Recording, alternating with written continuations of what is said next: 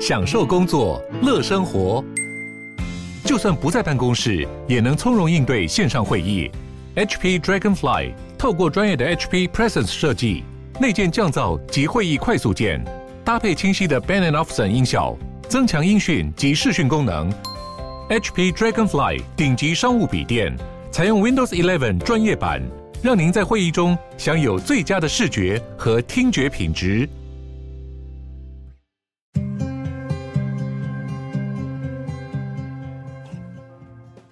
欢迎光临鲨语，带你关注那些有流量却没声量的有趣资讯。用十分钟的零碎时间，一起跟上这个永远跟不上的世界。搜寻的时候，大家都习惯搜关键字，还是打一整个句子呢？日本的经济日报报道说，Google 的技术人员表示，因为日本人搜寻都非常的简洁，都只使用关键字，所以他们会特别按照日本人的习惯去调整日本的搜寻引擎，否则会让大家找不到东西。不知道大家有没有发现，如果你想要搜寻英文的东西的时候，通常你打几个关键字，下面的建议都会是一整个句子的搜寻建议。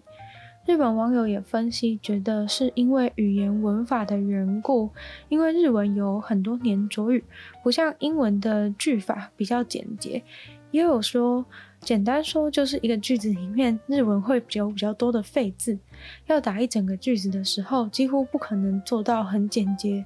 所以才导致搜寻的时候很自然的就只打关键字，来降低搜寻引擎的困扰。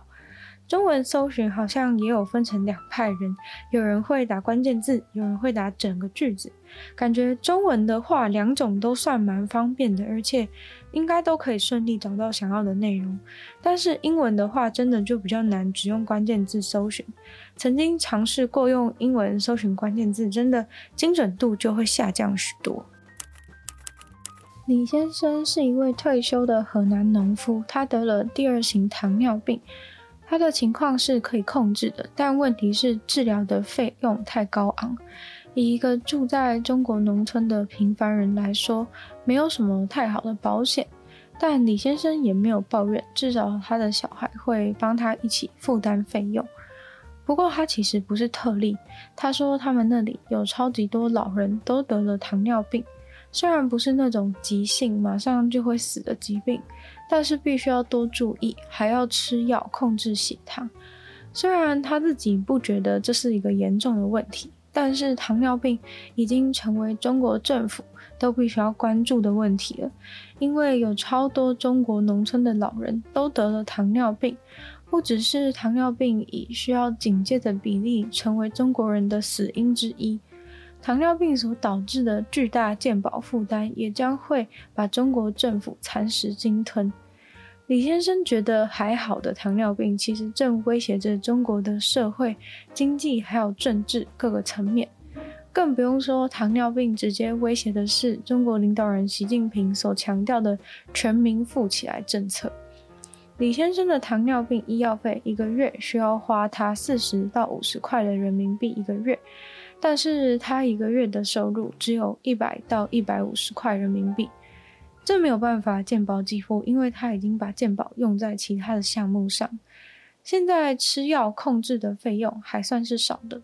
如果他严重到需要注射胰岛素的时候，那一个月就会需要他收入两倍的医药费。二零一八年统计，中国人平均大概会需要自付三十五趴的医疗费用。一年人均大概是五百二十亿元美金的支出中，大家需要自己负担的是一百八十五元美金。如果是在英国的话，大概需要负担的比例是十六点五帕。而且中国的状况，药的费用需要自付八十帕，所以这在中国农村变成很严重的问题。大概有三分之一的人会在人生中面临医疗费用大超支的状况。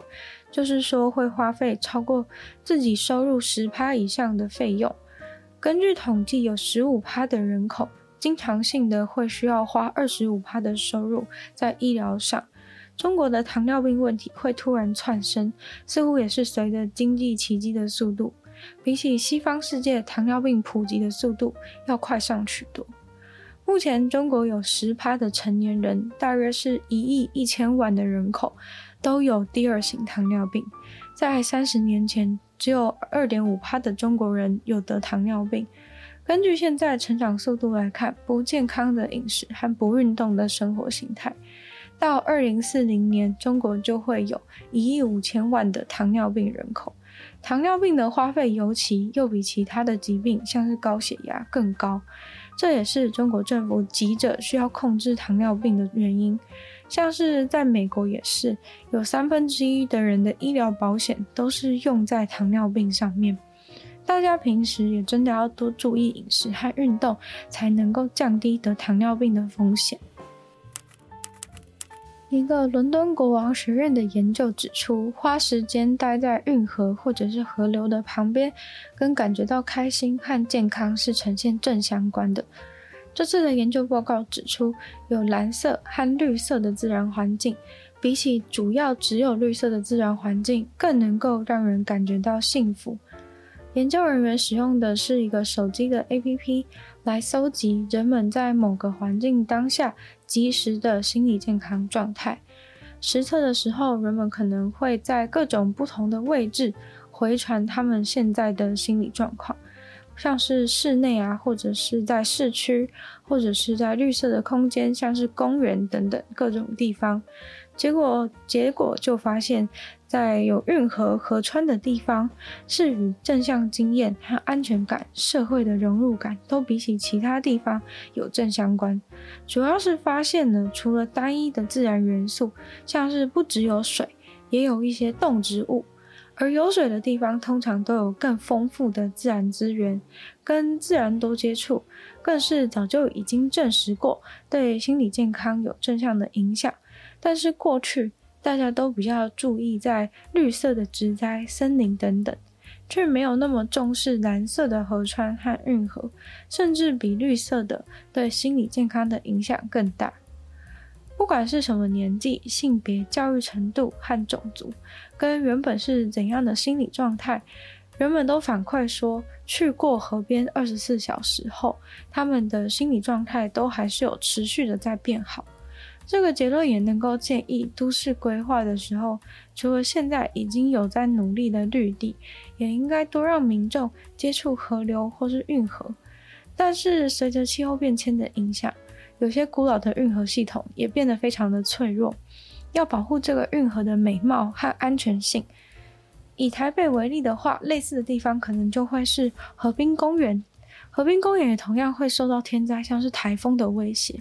虽然维护运河啊，或是河滨公园这类的水域都需要花很多的钱，但是为了大家的心理健康福祉或是市容着想，都需要去努力。所以下次心情不好的时候，知道可以去哪里散心了吧？或是平常都去健身房的人，也可以考虑多一天去河滨散步、慢跑或是骑脚踏车也不错。德国的海关说，在杜塞尔多夫机场。他们沿着一条绵延的黏液，找到了超过一百只的非洲大瓜牛和其他可怕的东西，就藏在了某个包包的内袋里面，非常的令人傻眼。这个事件的开端是有一位工作人员不小心在运送行李的车子上面被一只瓜牛绊倒，他一开始以为是有人包包里的玩具掉出来，直到他看到那只瓜牛开始动，才发现是活体，他吓了一大跳。发现事情不对劲以后，就觉得说行李怎么会有活体？他马上就仔细的开始查看瓜牛爬过时留下的粘液，去反追踪这只瓜牛到底是从哪里来的。结果就在一堆行李当中找到了其中一个包包，上面有一个洞，其他的瓜牛也已经开始从那个洞探出头来，准备要逃脱了。这个非洲大瓜牛一只爬出来的就有二十公分那么大。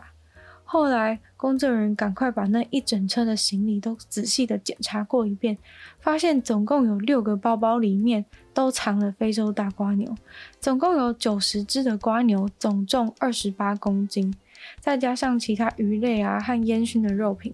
甚至还有一个行李箱里面的肉全部都是腐烂的状态，超级恶心。这些东西呢，全部都是从奈及利亚想要进口到德国一间非洲食品的店。海关受访时表示说，从来没有想过会因为一条黏液抓到一大堆的走私品。今天的鲨鱼就到这边结束了，再次感谢订阅赞助的会员：Ian、大龄男子、James、Jason、黑人毛毛、黑牡丹、Alex Lee、虽然秋生，还有 Z Z Z。就希望其他有愿继续支持鲨鱼创作的朋友，可以在下方找到 Patreon 的链接，里面有不同的会员等级和不同的福利，大家参考。那也可以多多的把鲨鱼的节目分享出去，更多想要吸收新资讯的朋友，或者是在 Apple Podcast 帮我留星星、写下评论，对这节目的成长很有帮助。那也非常欢迎大家在有 YouTube 的留言区留言，或者是去收听我的另外两个 Podcast，其中一个是女友的纯粹不理性批判，没有时间更长主新内容；另外的话是听说动物，当然就跟大家分享动物的知识。还有订阅我 YouTube 频道，追踪我的 IG，就希望 Sherry 可以继续在每周四跟大家相见。那我们下次见喽，拜拜。